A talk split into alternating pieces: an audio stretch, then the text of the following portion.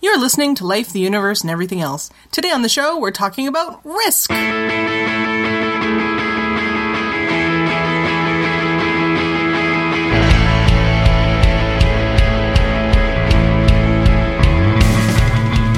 Life, the Universe, and Everything Else is a program promoting secular humanism and scientific skepticism, produced by the Winnipeg Skeptics. You can email your questions, comments, or criticisms to us at lueepodcast at winnipegskeptics.com. Show notes, references, and relevant links can be found at lueepodcast.wordpress.com or at winnipegskeptics.com slash blog.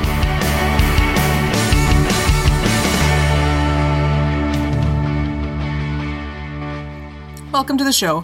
I'm your host for the month, Ashlyn Noble, and on the panel today we have Laura Creek Newman, Hi there. Jem Newman, Hi. and Lauren Bailey. Hello. We do have some feedback from last week's episode, but in a fun twist, we're going to save it for a little later in the show. The topic of risk is a huge one. It has hundreds of facets, and there have been many books written on the subject, and countless friendships have been ruined forever. Wait, that's the board game. I, I've heard good things about Risk Legacy. I haven't heard that one. No, it's uh, basically like events in previous games have uh, cascade effects and continue to affect uh, subsequent games. Wow, that that sounds terrible. terrible and bad. Considering that risk games can last for several days if necessary, Yeah. like Why does it have to keep going on from there? Like, yeah, you play D and D. What are you talking about? But that one's meant to last forever. Risk is ostensibly like a couple-hour board game that you play with ostensible friends. So on this episode, I'll be talking about how uh, Risk is a terrible game and you should play Small World instead. That is a much better game. I agree. Uh, anyway, we're only going to be able to cover a few of the many subheadings of risk today. We all sort of intuitively know what risk is, and the definition is pretty broad as well. It's the potential of gaining or losing something of value.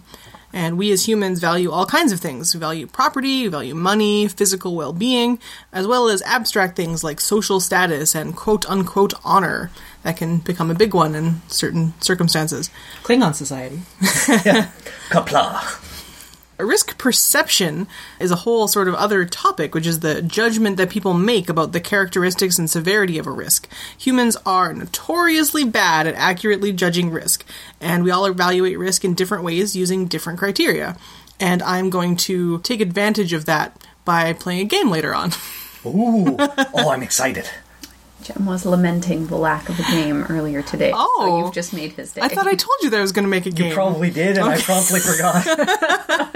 Yeah. So yeah, things that are more or less likely to kill you. Which ca- can you tell which is which? Probably not. Excellent. One of the things that makes people so bad at evaluating risk is the way that it is reported in the media. So, how often do we hear headlines like X thing makes you 20 times more likely to die young without any kind of context to put that into? About twice a segment if you're watching Doctor Oz. Yes. so, maybe the risk is 1 in a million, and X brings it up to 20 in a million. That's not really something worth worrying a lot about. But if the risk of something is 1 in a 100, and if doing X thing makes you 20 times more likely to die young, you should maybe not do X thing.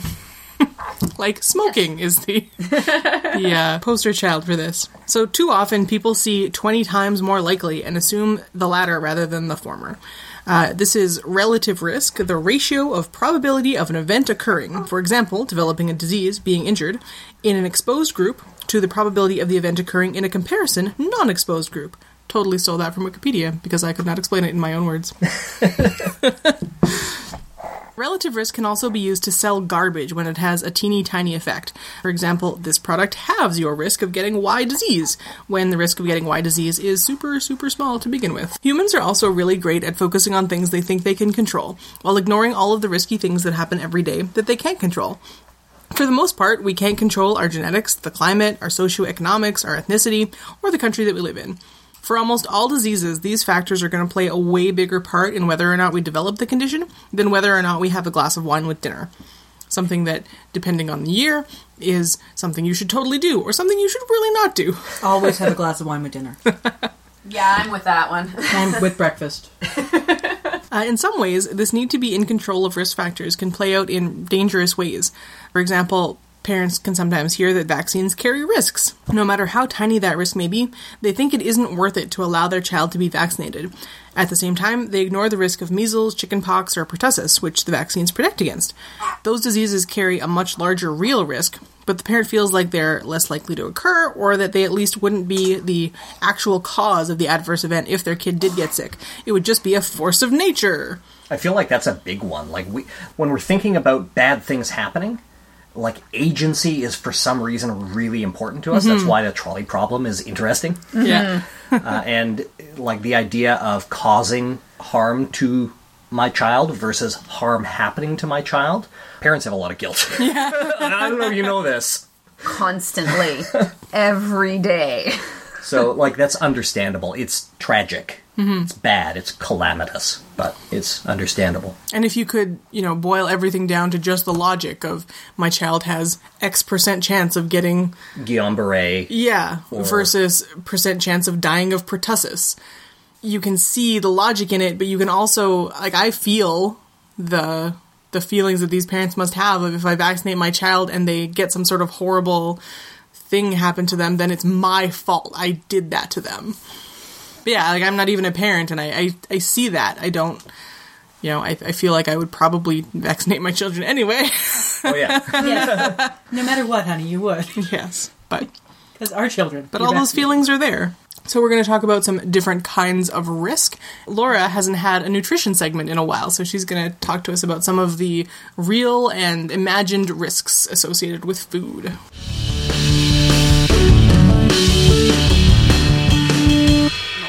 Few years, people are not just worried about the things that they are doing, but the things that they aren't doing and the effects of both of those things on their health.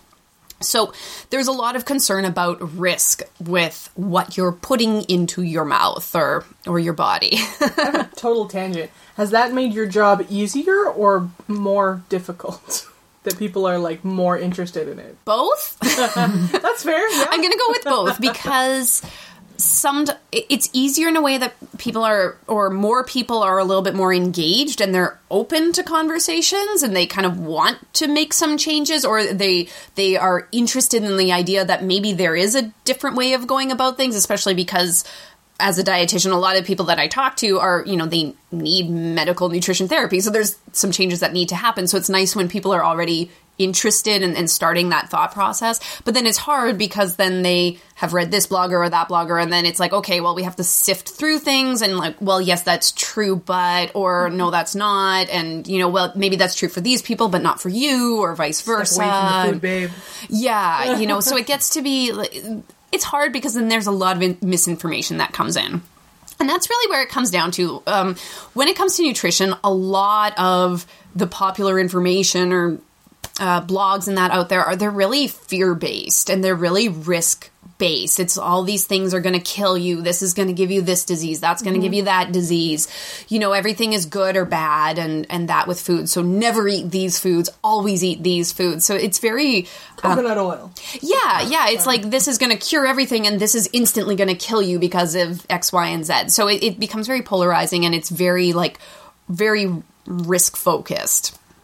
So of course, most things that we do in life are not risk free, right? And Almost nothing, really. almost nothing, right? We only and as you were already mentioning, there's lots of things that we do on a daily basis that we never are concerned about the risk of. But now that people are interested in food, they're starting to question some of those things, but their motivation behind that is the challenging part. So, what I see a lot of is that the risk in nutrition comes down to a lot of the naturalistic fallacy.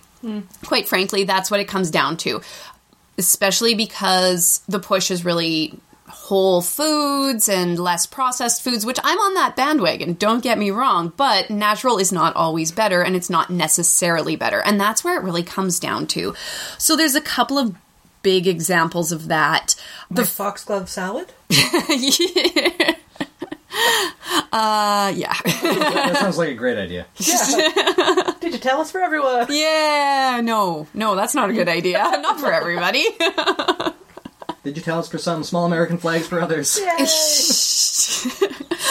no, but uh, turmeric is kind of one like that right now. Turmeric for everything. Turmeric is going to cure this and that, and I mean it's delicious and it makes everything lovely yellow Everything color, yellow, yeah, which yellow is rice. which is which is great. But it's and there's investigations for its anti-inflammatory properties, which is cool. But that's kind of where we're at. So Wouldn't you need like a ton of it though, like an Yeah. unappetizing amount? Well, and that's that's the thing when it comes down to a lot of food-based things. It's not as simple as just eating this food because if it was, then people would be a lot different. And the the foods that are like that, we already know about it, right? Like I mean, turmeric has been a commonly used spice especially in certain cultures for many many many years.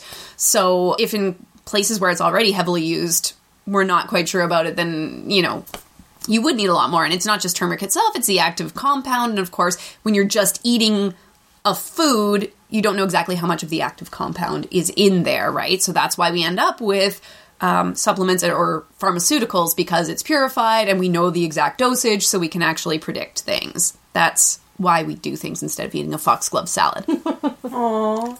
oh, my foxglove! What am I gonna do? I made so much and no one came over. All my friends are dead. So, one of the big risks that I don't think I'll ever stop hearing the end of is the risk with artificial sweeteners versus sugar. Coke Zero. Whether it's aspartame, which is always the big bad, or, you know, um, Splenda or sucralose is, is the new big bad now. Um, whatever it happens to be, artificial sweeteners have carried this this aura of risk around them. So what ends up happening is people tend to really overestimate this risk of using artificial sweeteners and so what's the alternative? Well, sugar or other or honey or other types of sugar based substances. So then the thinking goes artificial sweeteners are bad and dangerous, sugar is natural, therefore it's good. There's a- couple big problems with this though. There may well be some long term risks of using artificial sweeteners. We don't necessarily know. There's a lot of research saying that they're generally pretty safe, but there isn't really research saying that, you know, 50 years of use won't cause this, this, or this. And we're always researching more things. So I'm not going to say that they're 100% safe, but generally they're pretty safe. And the specific fears that people are always mentioning, you know, cancer in rats, etc., that's nonsense. Yeah, yeah, like the big ones, yeah, like getting cancer from it or, you know, being poisoned from formaldehyde from your aspartame. That's not going to happen. That just it's it's not possible. That is not a truth at all with it. Your body has manufactured more formaldehyde in the since we've been talking about this segment. Than you're Exactly. get in your yeah. Exactly. well, and for some people, it's like a migraine trigger, but sugar is also a migraine trigger for some people, or sunlight. Doesn't mean those things are bad. Absolutely. Yeah. Your biggest risk with aspartame is that really shitty aspartaste. So there may be some risks from artificial sweeteners. But the thing is, there are really well known risks of consuming a lot of sugar, whether mm-hmm. it's white sugar or brown sugar or molasses or honey or corn syrup or high fructose corn syrup or brown rice syrup or coconut sugar or palm sugar or cane sugar or whatever you want to call it. Holy crap, she just rattled all of those off without looking at anything. That's how many times a day I talk about what sugar is. what about stevia? Is that a natural one or an artificial one? I don't even know. Stevia is an extract from the stevia plant. It's like a cactus? No, I, it's like an herb, I believe. I've never Oh, actually seen one. It's an herb. It's a glycoprotein compound, something like that, that causes a sweet sensation on the tongue. So it is from a plant. So if you eat stevia leaves, you'll get that sweet taste. Mm-hmm. And then stevia, the product, is that compound distilled down and then added to fillers so that it can be used in baking and cooking and stuff like that. I think my favorite uh, my favorite example was uh, was it was either in a commercial or maybe maybe it was my dad, but uh, somebody was saying and uh, and coconut sugar is an excellent uh, sugar replacement. No, it's it's not a sugar just replacement. sugar? It's sugar. I told you about that, and it was from something that I was reading. It might Yeah. have even been something like a TV doctor's show, but I'm not Yeah. sure.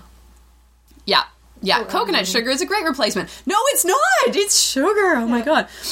So there are really well-known risks of consuming a lot of sugar. One of the biggest ones right now that um, has received a lot of media attention is the increasing link between high sugar consumption and cardiovascular disease.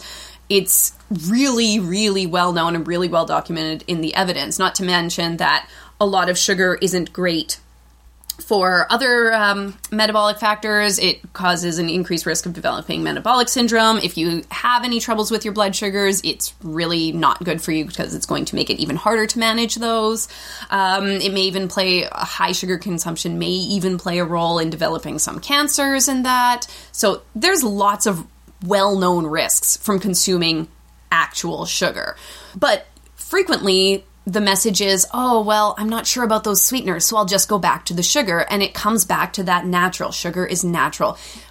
It doesn't matter. So are volcanoes and bears and arsenic, right? None of these things are great for us in large quantities. and only arsenic can be a sugar substitute in a bowl. exactly. Apparently this episode is just me wanting to poison people. So, so one of the ways that this often plays out is since we are look, I'm looking at a bottle of pop right now. Oh, I don't, I don't trust those artificial sweeteners. I'm not going to drink the diet pop, so I'm going to drink regular pop instead. Goes on to consume lots of regular pop with lots of sugar, which has known health risks. But the person believes that they're doing something healthier than the artificial sugar. My body can do the natural stuff. It can't handle chemicals. Right. yeah. Um, and then another uh, very common one in the same vein is the butter versus margarine argument there.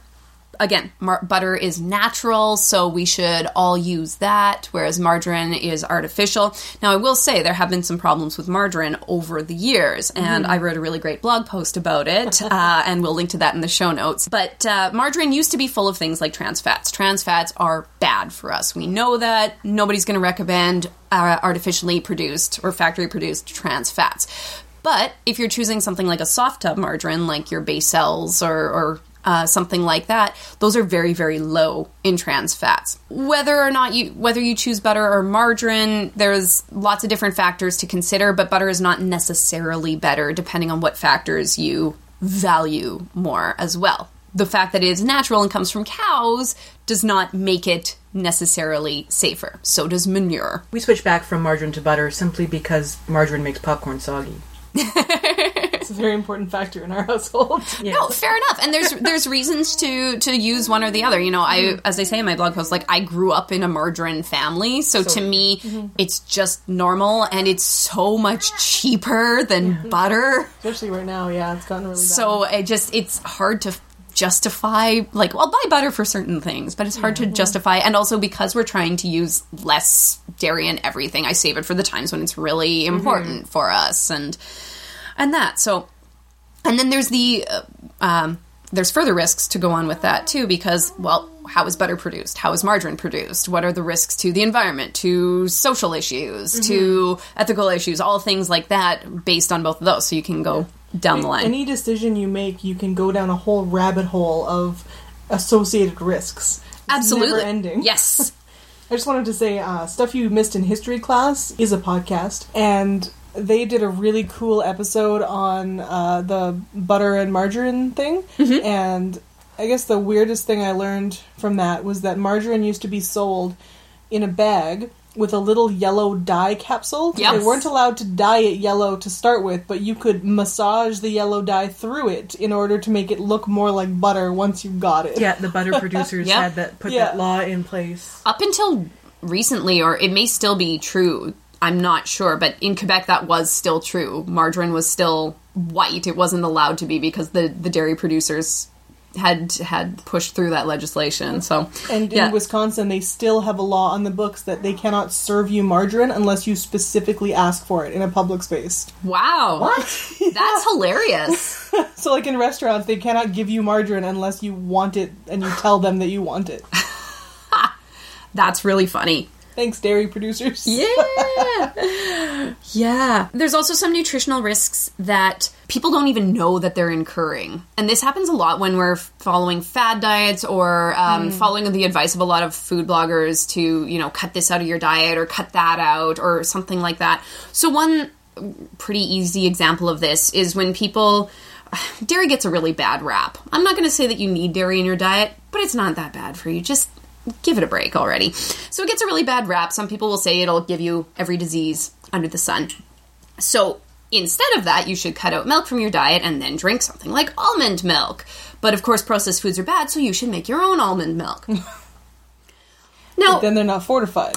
There you go. right. So now let's say that you used to drink three cups of dairy milk a day and you switch to homemade almond milk, three cups of homemade almond milk. Okay, so pricey. that is going to be pricey, but let's say you can afford it. So let's say that that's your switch. Dairy milk has eight grams of protein per cup, whereas almond milk has about one gram of protein per cup. So over those three cups, you're losing a lot of protein. Are you aware that that's the case? Is your diet making up for that? I don't know, right? Dairy milk is a naturally high source of calcium, and, and then it's fortified with vitamin D and vitamin A. It's got riboflavin, other B vitamins, other minerals in it as well. Store bought almond milk is fortified with all these things to the all these minerals and vitamins to the same level as dairy milk. Homemade stuff is not. So now you're missing out on all that calcium. Almonds, yes, they do contain some natural calcium, but not nearly that much. And they don't contain any vitamin D or vitamin A, things like that. So is your diet making up for these lacks? Maybe, maybe not. I don't know. So, in the perceived risk of including the dairy in the diet and then removing that perceived risk, you may actually be incurring other risks that you're not even aware of. Do you just need to eat more bread for the riboflavin? Uh, or just leafy greens and things like that. It's just one of the only places you ever hear riboflavin is that It's- bread is fortified with it. Yeah, I mean, it's pretty hard to get. Yeah, it's pretty hard to get a riboflavin deficiency in our in our uh, society here. Definitely the one that's the most fun to say, though. Yeah, riboflavin. It's great.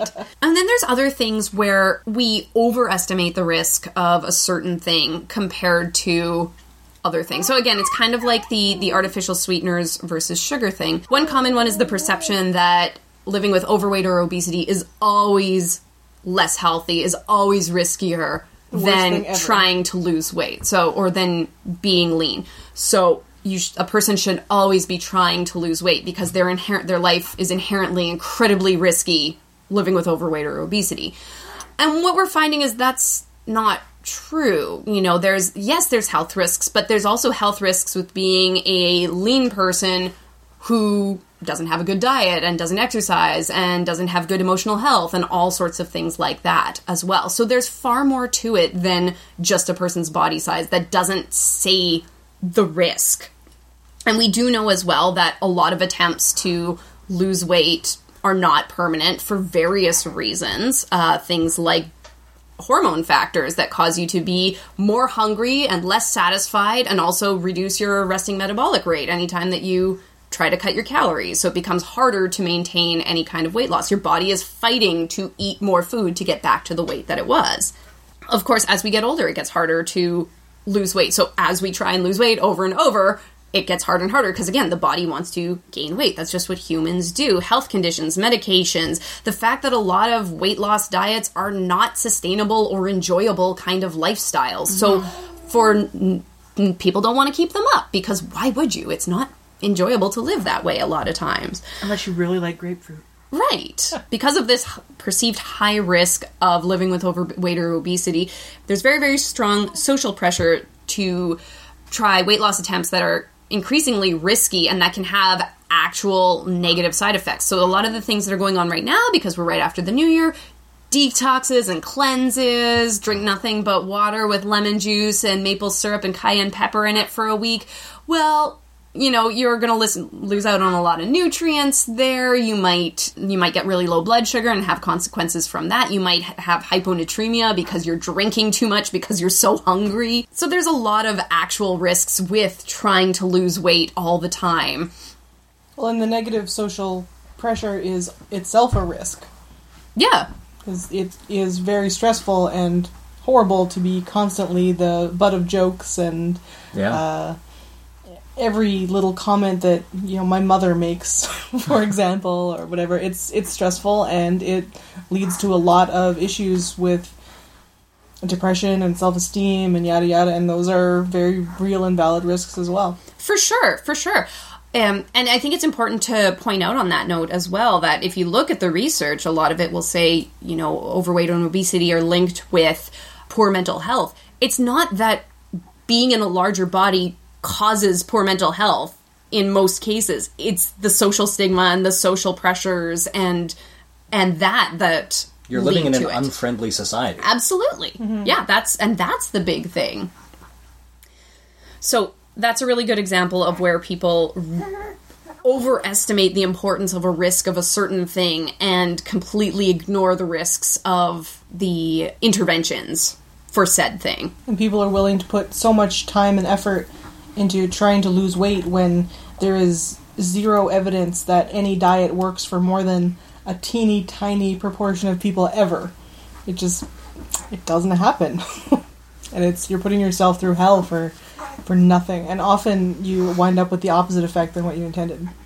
Yeah, a really good example of some of the risks of trying extreme things and working at all costs to lose weight is the biggest loser effect. So, for anybody who's not familiar, the biggest loser, it's a show contestants eat very little and do grueling amounts of exercise and compete to lose the most amount of weight over a set amount of time.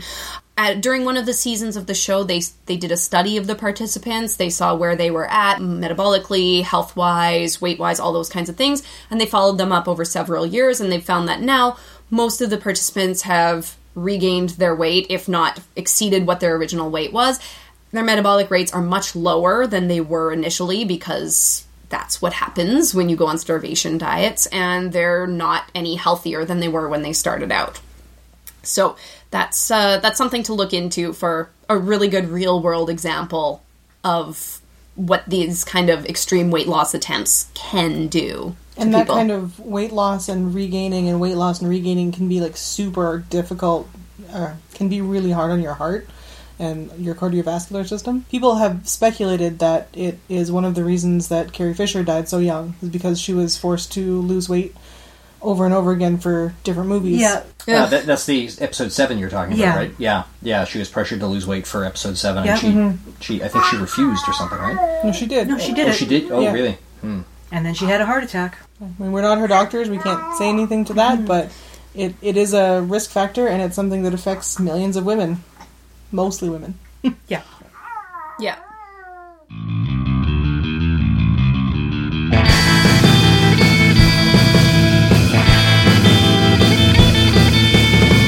So I'm going to be talking about existential risk. And uh, I'm going to cover it in my usual use a whole bunch of words, but only give a surface level understanding of the topic because that's what I'm good at.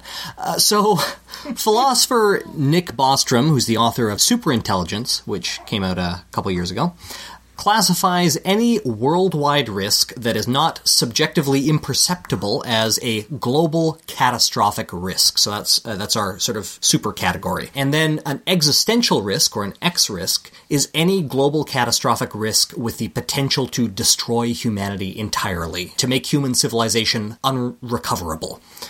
Can I ask a question? Yeah. What does subjectively imperceptible mean? you can't uh, define what is or is not perceptible on a global scale in any real objective way. I think that's what he's saying. And so a risk is something. Uh, th- that's a good question. I don't really have a good answer for you. Okay. Uh, I, I think what he's saying is th- there's no good objective way to define whether or not a risk is classified as um, objectively imperceptible. So he says, yeah, this is a bit subjective, but yeah, there you go. So, quoting from Wikipedia, because this is, I think, my favorite line that I encountered during uh, the research for this segment. Researchers experience difficulty in studying near human extinction directly since humanity has never been destroyed before. oh, shoot. So, existential risks can range from massive asteroid impacts through supernovae all the way to, as we poked fun at in our last episode, the rise of the machines scenario. When speaking about threats to humanity's well being, it can be difficult to compare existential risks to the less hypothetical, everyday risks that we all experience, like driving a car, which is a known risk with some probability of injuring or killing us and perhaps others, but the relatively small risk of annihilating the entire human race. Uh, similarly, when trying to puzzle out how to prioritize our scarce resources, when we're donating to charity, for example, it can be difficult to determine where dealing with existential risks figures in. Uh, we touched on this last episode in our discussion of effective altruism. When we donate to charity, at least a charity that is fairly transparent, doing something that is well studied, we have a pretty good idea of what the benefit is. According to GiveWell.org, every $3,282 donated to provide anti malarial bed nets saves one life while the cost per life saved for treating parasitic worm infections ranges from $676 to $1,614. The cost benefit analysis isn't easy in a lot of ways. Go check out GiveWell's spreadsheets for yourself. but it is doable. With X risks, though, things get really complicated because not only are we in the dark about when or even if these risks could become reality, unlike malaria or schistosomiasis, which kill people every day, we're also not just talking about saving one life. We're talking about potentially saving all current and future human lives. Although uh, affording potential human lives equal moral weight to actual human lives is complicated and not something that I really have time to get into. For this reason, some philosophers argue that existential risks should be subject to special consideration, regardless of how unlikely they are, because the downside of an extinction event is essentially infinite. And cost benefit analyses start to break down when speaking of infinities. so, what do you folks think? How can we meaningfully balance these risks? By ignoring them.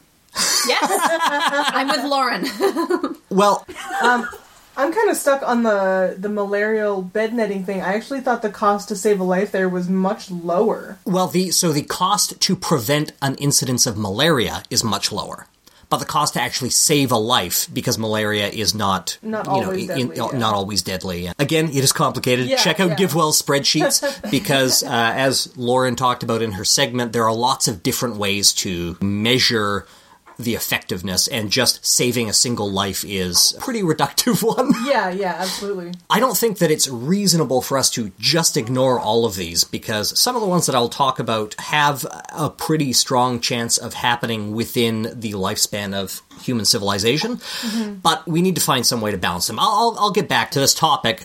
Why don't we talk about some specifics first because that'll help flesh things out. So, starting with astronomical events.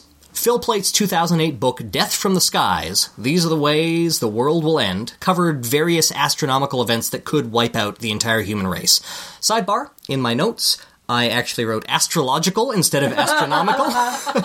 it's kind of tough to get an extinction level event from astrology, I'd imagine, but. Well, cancer. oh, yeah. Oh. So, possible otherworldly causes of human extinction include a sufficiently large asteroid strike, previously mentioned, a nearby supernova, or a gamma ray burst. Dr. Plait gives a 1 in 700,000 chance of an extinction level asteroid hit happening during any given human lifetime, although these impacts are in principle preventable. So, you know, it's not a 1 in 700,000 chance of us dying by asteroid for sure, because, you know, we can work to solve this problem. NASA tracks any objects that are sufficiently large to be problematic, so we would have decades to defend ourselves. If they see it. Yeah, they're harder to miss. They're not impossible to miss, but something big enough uh, is pretty hard to miss. Wasn't there one just a couple years ago that they only saw like a couple of months before it passed us? So there was there was one a couple of years ago that there was no point at which they thought it would actually hit us. Right. Uh, there was a, a chance. I don't know if you're talking about Apophis, which was several years ago. But that was There's a chance of a keyhole to- event, yeah. Um, That, that's not the one I was thinking of. Yeah, there was one They a, a, didn't a think few years ago. hit us, but they were just surprised that they hadn't seen it before they Yeah, did. yeah. It, uh, and I think that there, there was one that went below the orbit of the moon, Like hmm. between the Earth and the moon's orbit, which is fairly close as far as these things go. Space ah, being pretty big, large. Yeah, but re- regardless, we do have some ways to defend ourselves against. An asteroid strike. This would probably involve influencing its trajectory with a spacecraft or a well placed explosion, or sending a scrappy team of oil drillers to land on it and blow it up. Note, That movie so much. this would almost certainly not work, but at least it would get rid of Bruce Willis. Oh.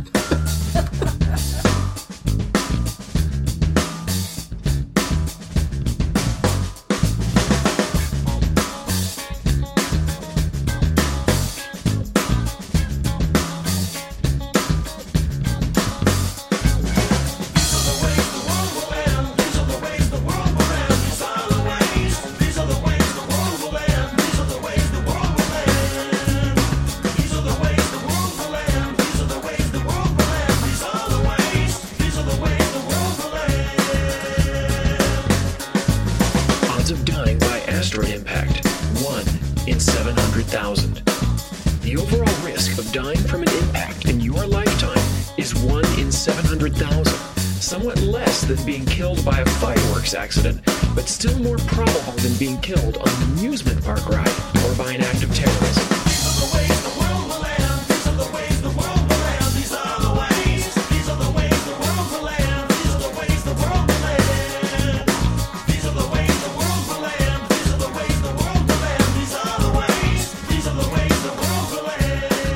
So Phil Plait gives us about a 1 in 10 million chance of being killed by a supernova. Our sun isn't really a candidate for a supernova, but if any of the stars within about 25 light years go nova, they would take out our ozone layer and stellar radiation would do the rest.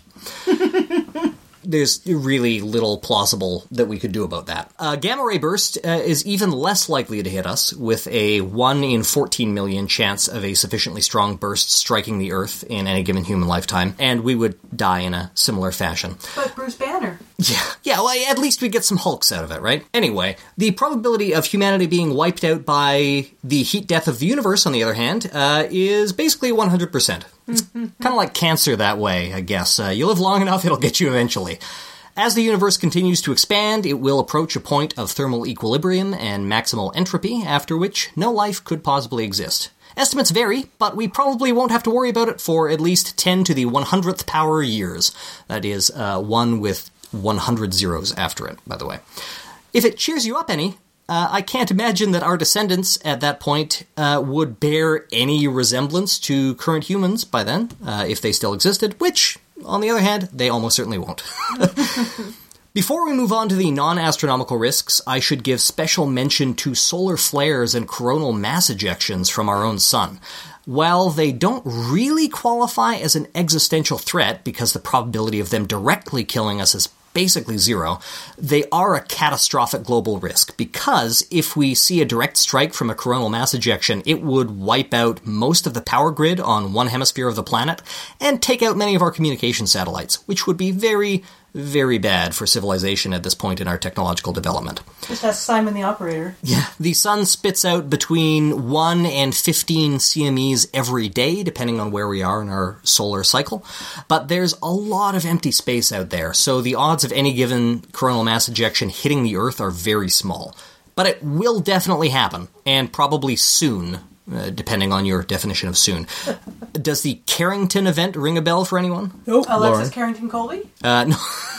So the Carrington event, uh, also known as the Solar Storm of 1859, coincided with the earliest observed solar flare, which was on the 1st of September 1859. The coronal mass ejection struck the Earth, bombarding the ionosphere with X-rays, although neither the ionosphere nor X-rays had yet been discovered. And this solar storm took down parts of the relatively new American telegraph network, reportedly shocking telegraph operators and starting fires in telegraph mm-hmm. offices. Among the various astronomical events that can negatively impact human civilization as a whole, solar activity like this poses probably the most immediate threat.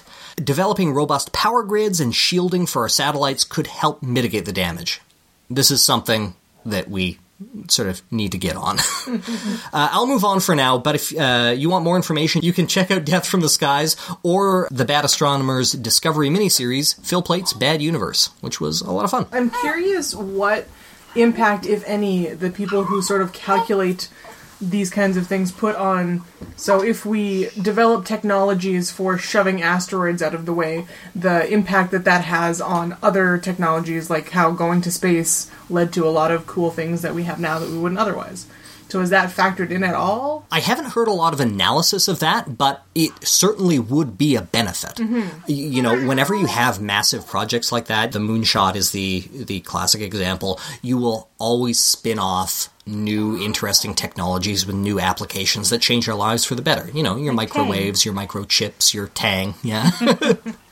Yeah, so I guess I was just wondering, because we were talking about it in the context of charity yeah. last episode, whether that would be factored into your sort of cost benefit charity dollars going towards cool things.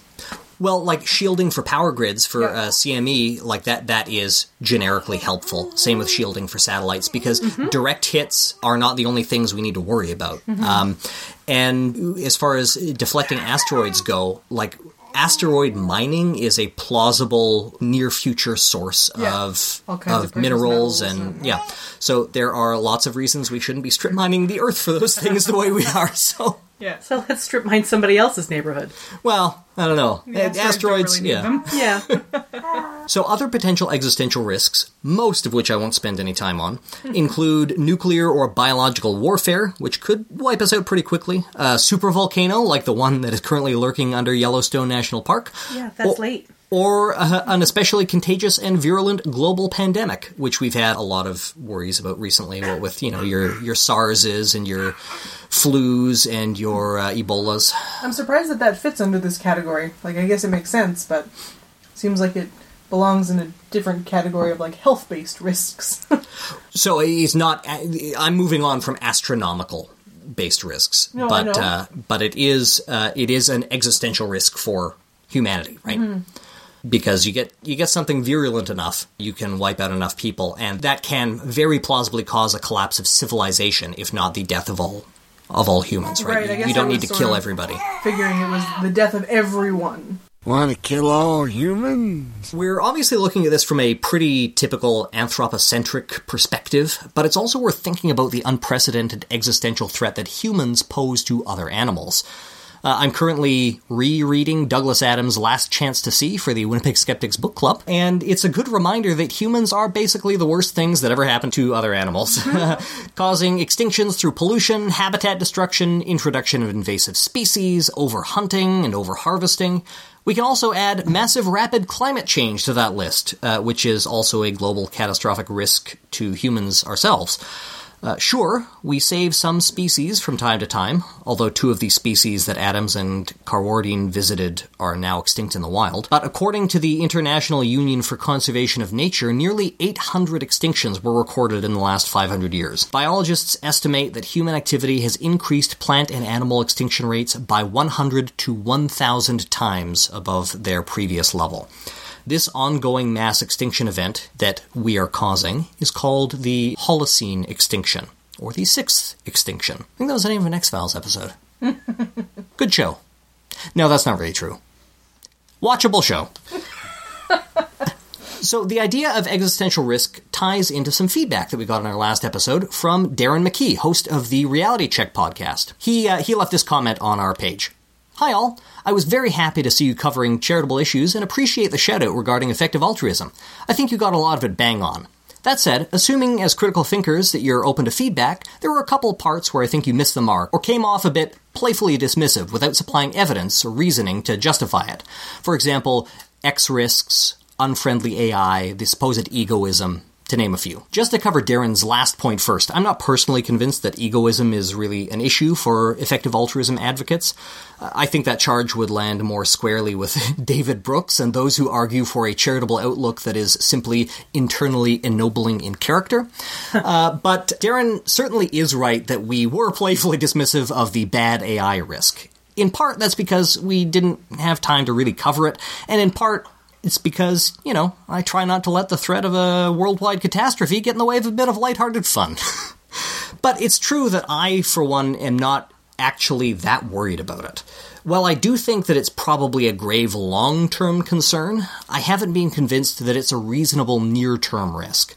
I'm certainly not an expert on AI by any stretch of the imagination, but I am a software developer with an undergrad specialization in AI who's worked for a machine learning company for nearly a decade. Again, not an expert, but I'm not exactly a layman either.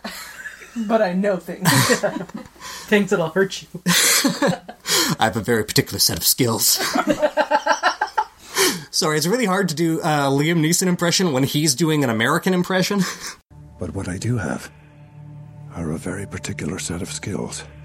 Skills I've acquired over a very long career. Skills that make me a nightmare for people like you. AI has been in the news a lot in the last few years, but when we talk about AI, it's typical to make a distinction between artificial general intelligence, AGI, which is also known as strong AI. Uh, that's an AI that would possess a more or less full range of human cognitive abilities. And then the more specialized, uh, applied, or narrow AI, which is simply software that's designed to solve a specific task in an optimal way. HAL from 2001, A Space Odyssey Data from Star Trek or the droids from Star Wars are examples of general intelligence, while a Google search or an expert system that helps a doctor make a diagnosis, the way enemies behave in video games, or, or ability to parse your speech and serve up relevant information, assuming that has ever happened to anybody, are all examples of narrow AI. The vast majority of AI development is focused on narrow AI because it is a far, far easier problem to tackle and because it it also has immediate practical, read, market friendly applications. There was an article in New Scientist a few months ago titled Will AI's Bubble Pop, which is something that I've been seeing a lot in the tech community lately. You remember how virtual reality was a huge thing in like the early 90s and then it disappeared for decades? Well, AI has been the next big thing in computing for going on 50 years, and we may be in for yet another AI winter where public interest and research funding will dry up when the results are not as impressive as the hype suggests. I do think artificial general intelligence will happen. I do think that we'll get there, and I am a little bit worried about it. But general AI is hard. As I told Darren, I would be astonished if any sort of general intelligence worth worrying about were to appear on the scene in my lifetime. Although, given my family history of heart disease, that only gives us a few decades tops. Seriously, though, eh, given the real suffering that is currently all around us, I see the hypothetical threat of AI as a lot less pressing. If our moral calculus gives equal weight to the hypothetical suffering of future people as it does to the current suffering of real people, we're always going to be solving the problems of the future rather than those of the here and now. I'm not saying that we shouldn't think about those problems, but they do not seem, on the balance, to be the priority. And as Brendan, who joined us last episode, has pointed out, the more people we can lift out of poverty, the more people we will have who are in a position to help us solve the big, complex problems of the future. We talked a little bit about the potential risks associated with AI back on episode 88, where I covered Roko's Basilisk. It was a good pod, so uh, give it a listen if you want more AI discussion or you want to give yourself some really weird nightmares. uh, one of the things that some X risk analysts worry about with regard to AI is it waking up, that is to say, it becoming conscious. Does that seem like a, a reasonable worry to you folks? Well, like we were talking about, I think on that episode, it means we're sort of guessing that it would have motivations and that those motivations would be possibly counter to human existence and yada yada. Like there's so many steps that Yeah, would- there's a big chain of suppositions, Yeah. right? And it is, uh, like some cognitive scientists are theorizing, that you can have a conscious general intelligence that doesn't necessarily have motivations or mm-hmm. drives in the way that a human does. Like, we are very guilty of anthropomorphizing these other minds. And as we talked about on our animal intelligence mm-hmm. episode, like, there are lots of different types of intelligences, and it's not just one discrete thing. Like, I, I like H. Beam Piper's Little Fuzzy, but it goes so far into like dividing sapience into haves and have-nots and el- trying to eliminate any gray area, which just struck me as ridiculous. Anyway, good book. Give it a read. Um, well, he he uh, he made it public domain in his in his will, I believe. So uh, yeah, you can you can grab it for free on Gutenberg. But yeah, I'm not terribly worried about that because it seems like, I mean, first we have to get there, and then I don't know. I feel like it's something we can get there and then worry about. So so the uh, like the common counter to that is as soon as you get there uh, you can realize you have an intelligence that is self-improving. And Yeah. you know you you may find that you, you you started up on one you know extra large Amazon EC2 instance and suddenly the entire Amazon network is filled with this intelligence and it's taken over the world. Sure, uh, but- and the Roombas are you know bumping into you all the time and that would be annoying But there are so many different ways in which that could manifest that we I don't think we can prepare for all of them. So we might as well just figure out what happens and then deal with it. Yeah. Chances are they won't even be concerned with us. Are we concerned about how the ants think? Are we concerned about ant civilizations unless they're in our like well but that's the problem you know those ants sometimes Yeah. have resources that we can use and what do we do to those ants when they're in our way That's true. I guess I was thinking along the same lines as you, Lauren, and I was thinking, I don't know, has anybody else seen the movie Her? So yeah the idea there is that there's an, this new OS that's super smart, and basically the OSs are so super smart that they just decide that they don't need to be around humans anymore, and they go find their own like digital space, and they just kind of like, no, we just we just don't need you anymore. And so I kind of feel like it might be like that, or that's a plausible reality, right? It's not necessarily must crush humans, but it's like, no, we're just going to go do our own thing because you guys can't actually. You're not at our level. yeah. So waking up, co- developing consciousness might kind of be a red herring. It might be not the thing that we should be worrying about. After our last episode aired, Darren over at TRC posted an interview with Jim Davies, an associate professor of cognitive science at Carleton University, about programming good ethics into AI. Jim Davies argued that consciousness isn't what we should be worrying about. While it makes some amount of sense to worry about a machine suddenly making its own decisions and prioritizing its own concerns over ours, there are plenty of non conscious things that are supremely dangerous. Viri, for example. Yep. Yeah. Even a non conscious, super intelligent machine that just, say, wants to, to, uh, to use uh, one of Bostrom's examples, make paperclips all day, uh, could be a big problem uh, if we don't, say, make sure that it doesn't turn our entire civilization into a big pile of paperclips. So Davies points out that it's possible that a conscious superintelligent AI might be preferable to a non-conscious one because one of the side effects of consciousness seems to be a capacity for empathy, to think about our mind and other minds and the way they interact. But he also argues that we need to work on developing st- a strong ethical framework to guide any artificial intelligences that may develop, presumably something a little more robust than Asimov's laws. So I'll link to that interview in the show notes along with an article Davies wrote for Nature for listeners who want to learn more. There's a funny coda to all this. A writer for the Singularity weblog has asserted that far from protecting us from the threat of machine intelligence, it is the AI risk analysts themselves who are the biggest threat. Oh boy. So this take is uh, perhaps to be expected from a singularity enthusiast uh, who believes that the dawn of AI will usher in a post-scarcity economy.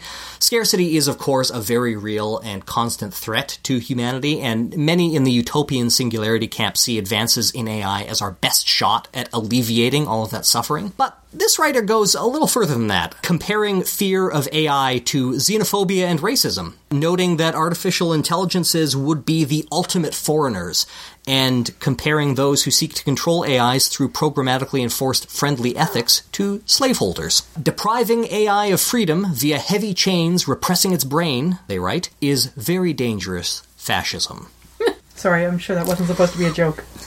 No, well, it's not. I like. What? What do you folks think? I, I I have the same problem with this. Is there's too many layers of what ifs Yeah. that I don't think it's something that is reasonable to be super concerned about right now. So, from my perspective, uh, like I can appreciate this approach. I do think that it's borderline, maybe, maybe actually way beyond borderline, offensive to uh, compare enslaving computers to enslaving people. But granting the thought experiment that these are conscious entities, like, yeah, that's that's a concern. I mean, Brent Spiner and Robert Picardo spent 14 years reminding me that humanity is not a prerequisite for personhood. Your Honor, a courtroom is a crucible. In it we burn away irrelevancies until we are left with a pure product, the truth, for all time. Now, sooner or later, this man, or others like him, will succeed in replicating Commander Data.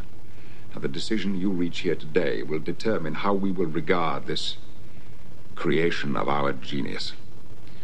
It will reveal the kind of a people we are, what he is destined to be. It will reach far beyond this courtroom and this one android. It could significantly redefine the boundaries of personal liberty and freedom, expanding them for some, savagely curtailing them for others. Are you prepared to condemn him and all who come after him to servitude and slavery? Your Honor, Starfleet was founded to seek out new life. Well, there it sits.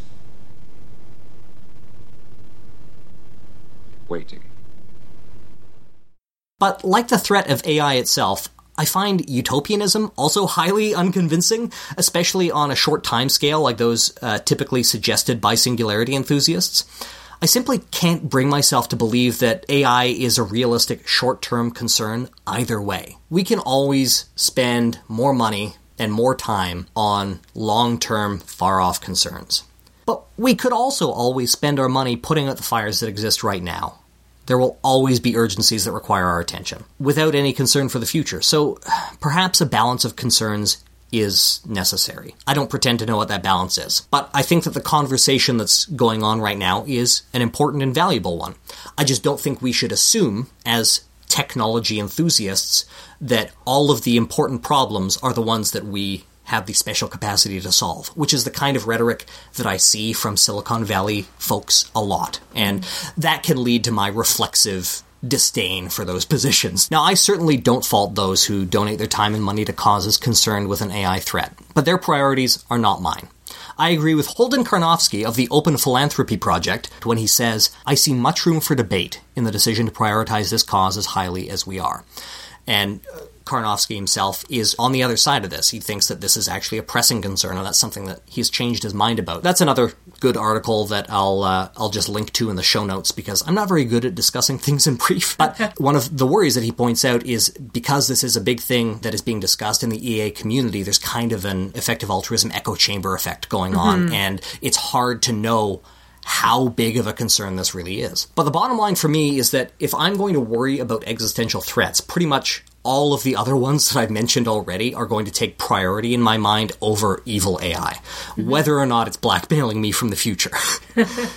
Well, hopefully that was helpful because it felt like I spent the last 15 minutes waffling and waving my hands. Those who worry about AI, though, like Karnofsky and Bostrom, are in esteemed company. Bill Gates is also worried. As is Stephen Hawking. Speaking of Hawking, and this is the last thing I'm going to talk about, I promise, the physicist made waves in 2010 when he cautioned against sending messages to the stars, supposing that advanced aliens would perhaps become nomads, looking to conquer and colonize whatever planets they could reach. This is the position that he reiterates in the recent documentary Stephen Hawking's Favorite Places, comparing a hypothetical alien encounter with the meeting between Europeans and the Aboriginal peoples of North America. But is this a realistic concern? The skies seem pretty quiet after all, but this quiet itself could be seen as ominous.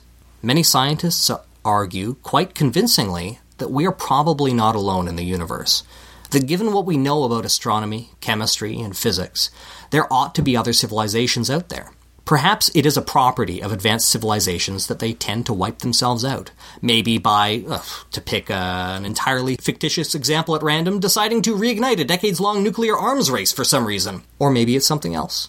Imagine walking through a forest and suddenly realizing that all is still. No small animals rustle in the undergrowth. The trees are bereft of birdsong. All is quiet. There's only the wind. Maybe those other civilizations know something we don't. Maybe they know to hide.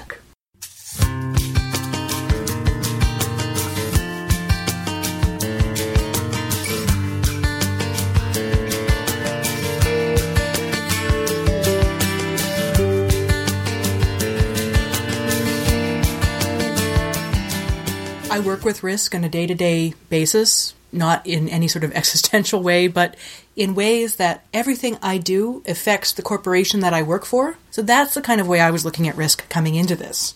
I wasn't looking at existential risk. I wasn't looking at risks of global proportions. I've always believed and extrapolated from the data in my own life that people become more risk averse as they age. You think you slow down, you become more risk averse? Yeah, I don't know if it has to do with age, but I definitely I have a lot more responsibilities now, not necessarily because of how old I am, but because of the things that I have accrued in my Yeah, life. the you know, gravitas like- of your life. Yeah, you know, I'm not going to go and join a startup the way I did nine years ago because, like, I've got kids. you know, it, there's more risk mm-hmm. losing my job. You know, Yeah, and that's kind of what I've got here too. Like I moved across the country at age 19 without a job or an apartment lined up and I was like, "Oh, we'll just go and we'll figure it out as we get there." And well, it worked, but I wouldn't take that risk now. There's maybe also something about like the arrogance of youth too. Yeah, so I was curious about all of this. So I read some studies. Believe it or not, I actually did research for this piece. I have studies for the show notes, Jim. It was difficult to find studies that weren't just about like financial risk, how you should invest your money. With that, they suggest that older people do more risky things to hmm. get the higher return. That makes sense. Mm-hmm. So the most comprehensive study that I found, it was a 2012 study, Risk Preference and Aging, the Certainty Effect in Older Adults' Decision Making, conducted by Mara Mather et al. Across four tests, they found older adults were more likely to go for a smaller sure thing gain than a potentially larger risky gain, but were much more likely to risk a potential larger loss than go for a sure thing smaller loss. Hmm. Where risks were the same, results were similar for both younger and older adults. Study also led the authors to develop their idea of the certainty effect, which is in their title, where, well, let me quote from the article because it's very difficult for me to sum up. The probability weighting function in Kahneman and Tversky's prospect theory describes how people generally perceive or weigh probabilities.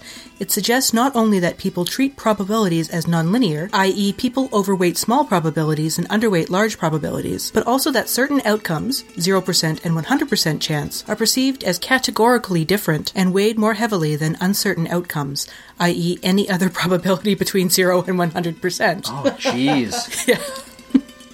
This latter observation has been coined the certainty effect, uh, Kahneman and Tversky, 1979. So I'm sorry, I had said earlier that the people doing this study coined that, but they got it elsewhere. So according to the certainty effect, in the domain of gains, because people overweight certainty, the gains are desirable outcomes. Overweighting a sure gain leads people to choose it over a risky gain. Conversely, in the domain of losses, because people overweight certainty and losses are unattractive outcomes, overweighting a sure loss leads people to not choose it over a risky loss. That is, the certainty effect, as coined, predicts risky aversion in gains and risks, seeking in losses when there is a choice between a sure and a risky option. Together with other research on the unique effects of zero in terms of motivation, social norms, and pricing, the certainty effect suggests that the way people compute risk related information for choices between gambles that include a certain option are fundamentally different from choices between gambles without a certain option. Given that in other studies, older adults showed both a bias towards certain gains and against certain losses, older adults may simply exhibit a larger certainty effect than younger adults, rather than exhibiting a more general difference in risk seeking tendencies. However, previous studies examining age differences in risky choices have not compared choices between two risky options with choices involving one sure option and one risky option. Consequently, it's not clear whether age differences are specifically about the certainty effect or reflect a more general effect, such as that, compared with younger adults, older adults are less risk seeking in domain of gains but more risk seeking in domain of losses. So that was a large word salad, and there's more, but I'm not going to quote it because that's a lot of their words and none of mine. But older adults are more certain in their. Well, yeah, like they're less risk averse, and they'll, like, as they said, they'll take a certain gain that's small Yeah. over a, an uncertain gain that's large. gamble. Yeah. But they'll take a gamble of a large loss instead of taking a certain small loss, Yeah. If- which like is since middle school like I've just been I, you just do the math if there's like an outcome if you have a 70% chance of getting $10 versus a 100% chance of getting $1 like you take the seven you Yeah. take the 70% chance because your Yeah. expected outcome is 70% or 0.7 times 10 which is $7 more than one dollar. Exactly. Like the math is really easy, and you can do the same thing with losses. The only time that that's modified is if a loss would be catastrophic. You know, like you can take your expected outcome, but you know, like uh, like we were talking about existential risks. If one of the two options leads to an unlikely outcome that would be catastrophic versus a more likely outcome that would be maybe really bad, But but, has co- no yeah. chance of wiping you out. Yeah. Maybe you take that one instead, You still and you don't, don't take just one percent chance of mm-hmm. everyone dying, yeah, no matter right. what Yeah, the exactly. thing is. The, exactly. there were some quotes included in the study from the participants when they were taking the small gain instead of the large riskier gain there was adages like well a penny saved and a bird in the hand and mm. Oh God. Folk sayings are the worst. I know, but that's what these old people, older people were doing. Yeah. And when they were looking at things like the riskier, they were calculating things like older people are more likely to go for broke on, say, experimental treatments. They hmm. used cancer as as one of the the ideas. Going, this cancer is killing you. You're in stage four. If you had to take the just the pain management and go quietly, so older people were more likely to go, no, give me the risky chemotherapy. What have I got to lose? And the younger people are like, no, give me the more sedate treatment. Like at the same time, that's kind of understandable too. Mm-hmm. You know, depending on your current quality of life. You know, um, and also you know, like some people will do that calculus. You got maybe five years left. You know, at this point, Yeah. realistically, you know. Yeah. So one factor I didn't see taken into account in any of these studies I read, because I read a few more of them and we'll link to them all, was privilege. So how settled were the participants? What income bracket do they inhabit? Well, some were grad students and others were retirees, so I mean you can take your own bets, but looking back at my own cost benefit analysis for major life choices, I'm starting to wonder if it's not age, because according to the study parameters, I'm still I can still squeak into the younger group because they included grad students that went up to 35 and I'm just a little bit older than that. But it may be complacency that keeps me personally from doing risky choices and as Jem had mentioned before, it's the complacency and the greater risk of losing everything. Starting over from scratch when you've got a bunch of stuff. Yeah, I did it. It sucked. Yeah. And I don't want to ever do it again. Honey, please don't divorce me. I never ever want to do it again. Please. And sure, I could chuck it all and take up a job in my field in Ottawa, and Ashlyn may also be able to find work in her field of study there. But we have a house, and we have responsibilities, and we have a Dave who doesn't want to move. And Just threw the dig at Winnipeg in there. yeah, no, that's fair. I'm also from Ontario. This was my two year stopover city, and I was on my way to Vancouver. And instead, I bought a house and became settled. And I'm also eight years into my current career. That's one of the last great middle class careers. I've got a pension built up. I've got seniority. I don't want to chuck this away. Like when when I had my divorce before, when I said I lost everything. My mother asked me if I was moving back to Ontario, and my first thought was, "No, I have a job. Why would I move? Why would I leave this?" Well, and that was right in like 2008, 2009, right? So Yeah, So it that was riskier. as to- everything was Yeah, Yeah. yeah. So you toilet. hold on to what you've got. Yeah, it that was May 2009. Yeah. So it terrifies me to think, well, I could go out and start another career, but like I know where my retirement date for my current job is, and I don't want to risk that. I don't Yeah. want to roll mm-hmm. over. Yeah, the bar ha- is quite high to Yeah. to want to make that leap. August 15, 2035. Watch for it. That's uh, that's only ten years before the singularity, according to this website I was just reading. Well, damn You'll have 10 years of retirement. That's cool. Exactly. And, and then you'll have an infinite number of years of retirement until the heat death of the universe when you upload your consciousness into a machine. Yay! Risk aversion in aging. Apparently, it's not as drastic as I thought, and I'm just a curmudgeon. Yeah, I've always felt really risk averse. That I- does not surprise anyone. No. no, I know.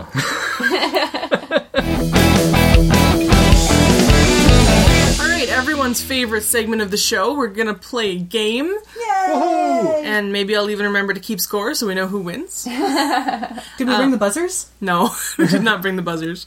We put them. We put the buzzers that we used for the uh, peril game The quiz show show. uh, all around our house for the New Year's party. So randomly, we just hear like boing coming from the bathroom, Yeah, one on the back of the toilet, one on the mantle. just to see what, if people would push them, and they did. So our quiz today is about various risky things and how people die, mostly. So. eh, might be a downer. We'll see. Foxglove salad. All right, question one. It is, I think they're all multiple choice. They're all multiple choice. There are six questions. 44 people die per day in the USA from which of the following?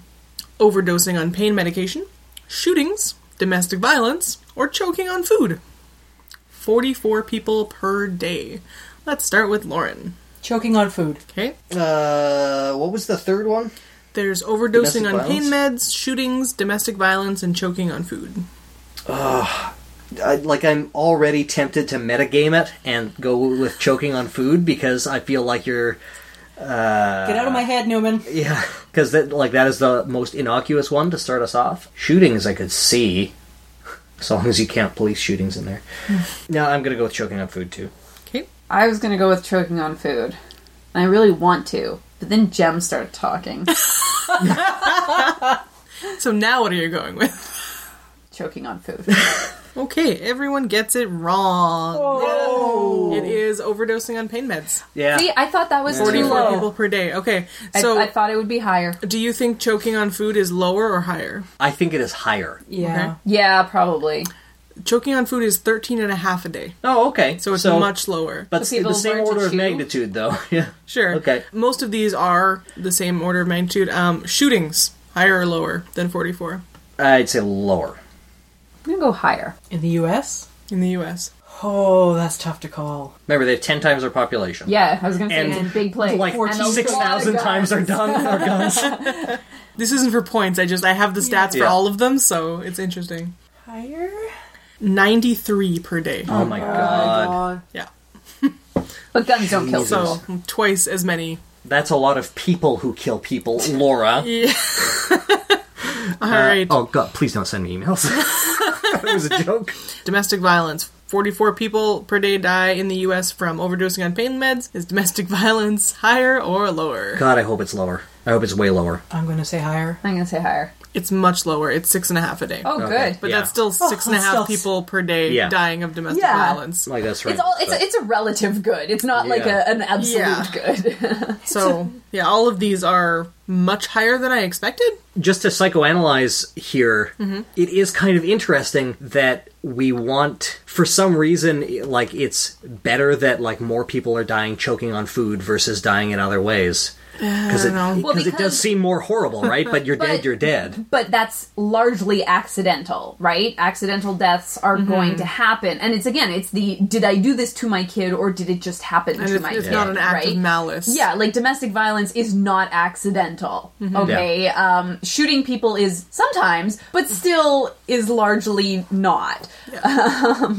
Ninety-three. I don't think people do toddlers mean to shoot their accidentally die. parents, but having unsafety firearms around is going to have that happen. In the U.S., which animal causes more deaths on average? This is per year, um, and it's a it's a multi-year average that I've taken here. Is it bears, snakes, bees, or wasps, or dogs? Let's start with Jim. Oh boy. It's either bees or dogs. Or dogs with bees in their mouth.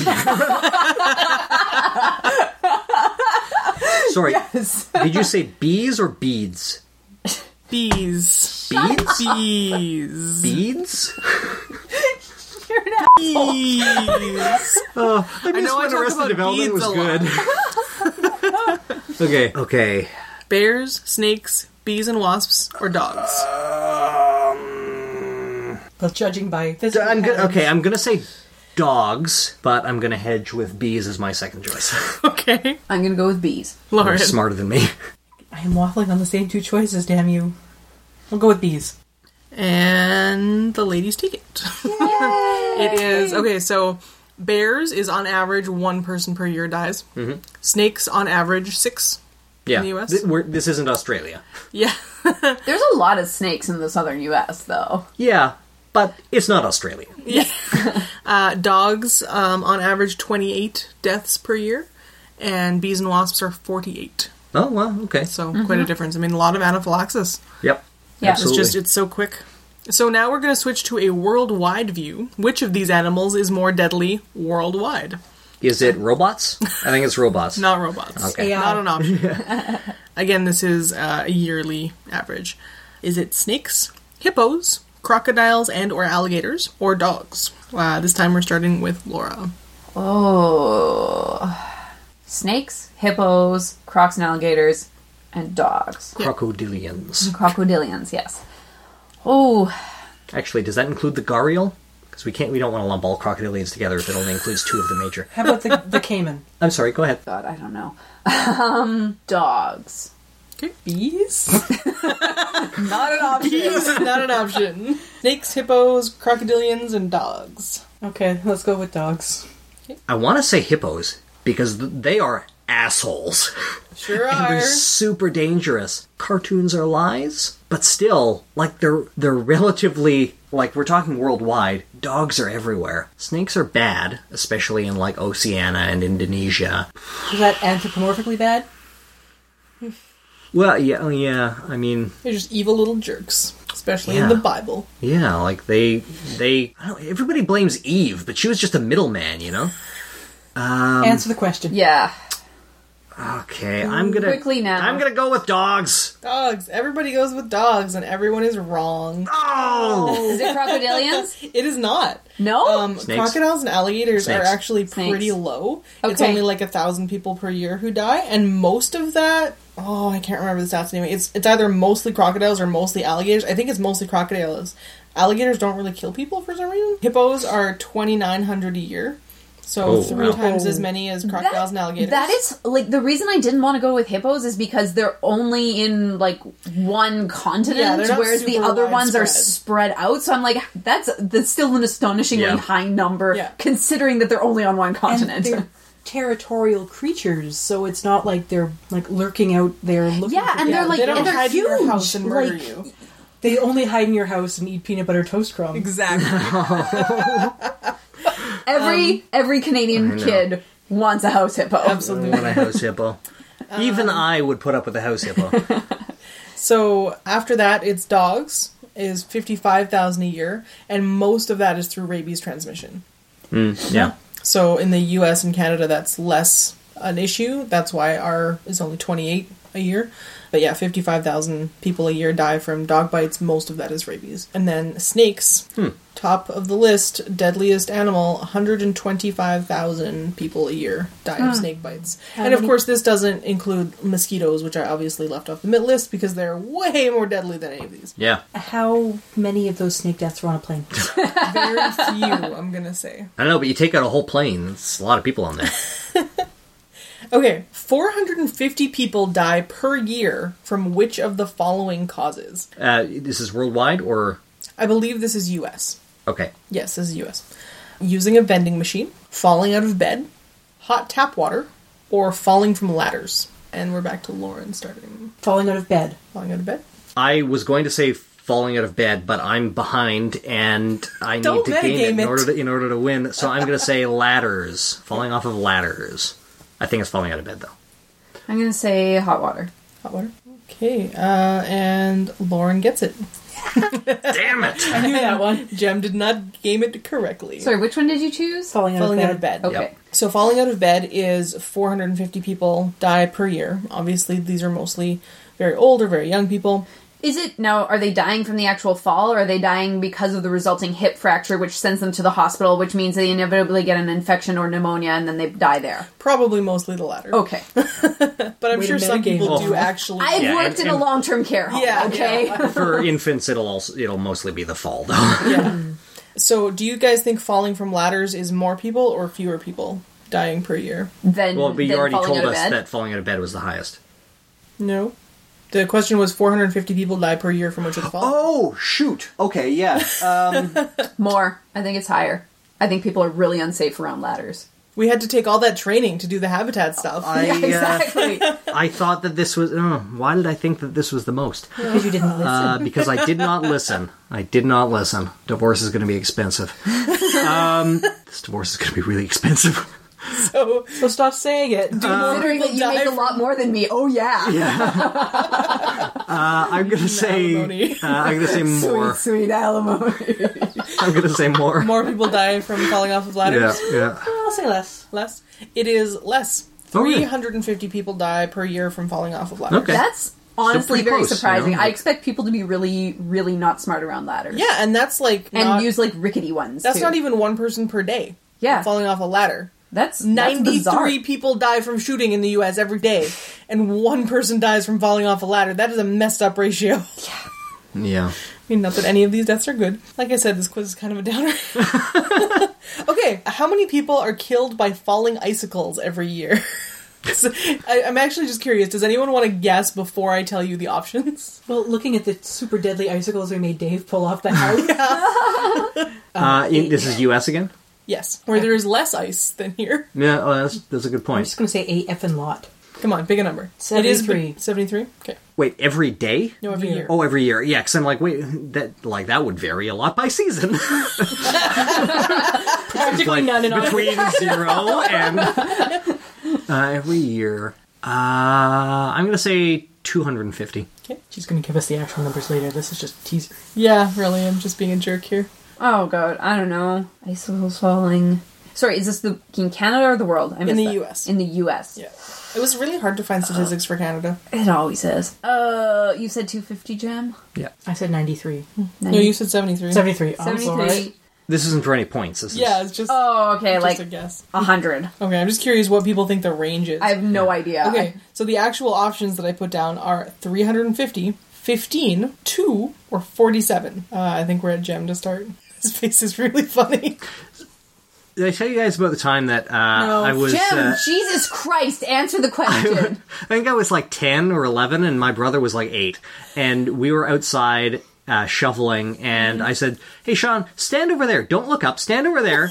It'll be really funny, I promise. He actually didn't look up. And he did uh, Okay. st- go stand over there, and I used the shovel to whack a giant icicle off the thing, and it fell down and hit him in the head, and he fell down, and there was blood and crying. It was it was pretty awesome. So you you have some experience in this category. Yeah, Well, So how many asshole brothers do that per year? yeah. And it ends in death. Oh God, it's I I uh, forty. I I'm gonna say forty-seven. 47? Forty-seven. So the options again are 350, 15, 2, or 47. Two. I'll say 15. 15. Should have gone fifteen. Lauren gets it. Yep. Not the icicle to the head. The answer to the question. But uh, just go stand over there, Lauren. I promise it'll be really funny. I will never listen to any direct order you give ever. Not if I say it'll be funny. You shouldn't. no. So yeah, 15 people per year die from icicles falling In the U.S. in the U.S. So how Mostly many in concentrated in Florida. Yeah, I don't. I don't know. Would it be more or would it be less? Because We like have a lot there's less a lot, population. Yeah. but there we have a lot more ice. yeah. So it, I don't know. Does it balance out, or are we just better at dealing with ice? Maybe we are just the product of, you know, generations of people who have lived with ice and know to watch out for. Anyway, last question. So I found a Wikipedia page that was the entire page is a list of injuries and deaths that resulted, at least in part, from taking a selfie. I can imagine there are lots of those. So how many 2016 selfie-related deaths are recorded on the Wikipedia page dedicated to that topic? And I, I tried to go through and count only the deaths, not the injuries. Is it 15, 48, 83, or 67? And we're starting with Laura this time. Sixty-seven. 67 selfie deaths. What were my options again? 15 selfie deaths, 48 selfie deaths, 83 selfie deaths, or 67 selfie deaths. It's really hard to say. The second one, 83. 48? There's 48. 48. There's also 40. There's also 83 though. Do you want the second one or do you want 83? Do you want forty-eight or 48. 48. All right. Say selfie deaths one more time. Selfie deaths. Were any of these cameras recovered? I want to see some of these selfies. Have you not I watched wanna- Fail Blog? I don't want to see the the actual deaths. Like, Well, I have to say a But- lot of them were from like falling into rivers and stuff. So Oh. a lot of the phones probably didn't recover. I, I'm just imagining like a selfie with somebody smiling and like a shark in the background, like jumping at them or something. Yeah, uh, the vast on majority, the vast majority were people slipping off of stuff they shouldn't have been climbing on. Right. that makes sense. Have have you seen those like Russian uh, like city climbing videos? Quit stalling. Yeah. Oh, they're they're freaking terrifying. They're this wearing is like the last GoPros. answer we need, and then we're done the show. Okay, it's the 43, 47, 40, 48? 48. The one that Lauren picked. Yeah. I'm gonna end this with zero points. Oh, that is a possibility. So there are 83 selfie deaths in ah. 2016. Damn it. 83 people died taking a selfie. We are Should've gone so and quite a few stupid. people died like jumping in after people who were taking selfies and slipped in. That oh, that is Collateral one hell of a selfie photo bomb. Oh dear. Boom, boom. No, that was just a bomb. But I mean, people have done ridiculous things forever. Yeah. Yeah. And they're going to continue to do ridiculous things whether or not they can take pictures of them. So this isn't a result of everybody having a camera. No. No. It's just Yeah.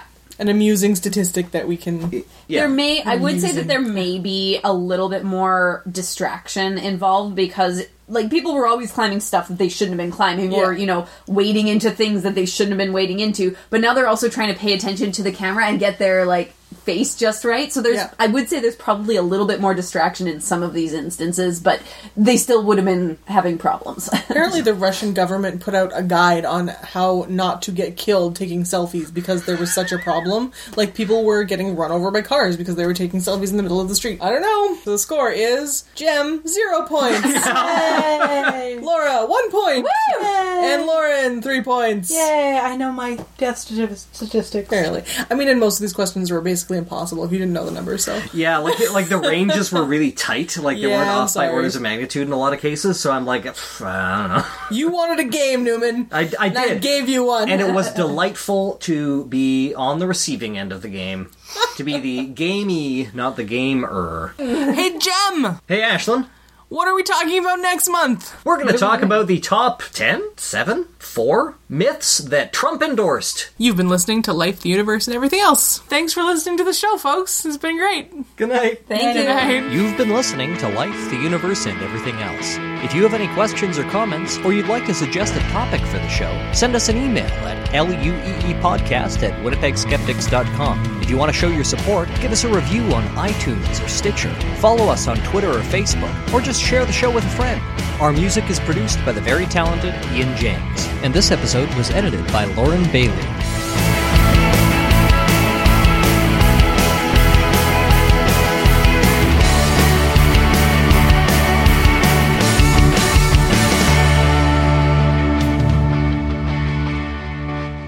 Life. Don't talk to me about life. I'm really curious to hear what everybody's strategy is. I've always been kind of a take over Australia kind of guy, but lately I've been thinking that South America might be a bit more flexible in the mid game. You just interrupted my risk joke with your risk joke, and I hate you a little. it's the potential of gaining or losing something of value. We as humans, of course, value all. Milk. that is what I value. I like milk. Humans are also really great at focusing on things they think they can control while ignoring all of. You can't ignore me. we cannot control you either. And uh, I think Laura has some fun nutrition risks as she Finish eats a eating my donut. donut first.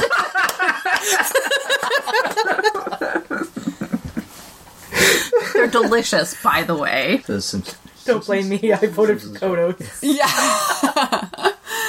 God damn it, Newman. You can go play with the baby. Yes. The warrior's drink. Well, you, you you are the kind old lady of the group. I am. God, I'm a windbag.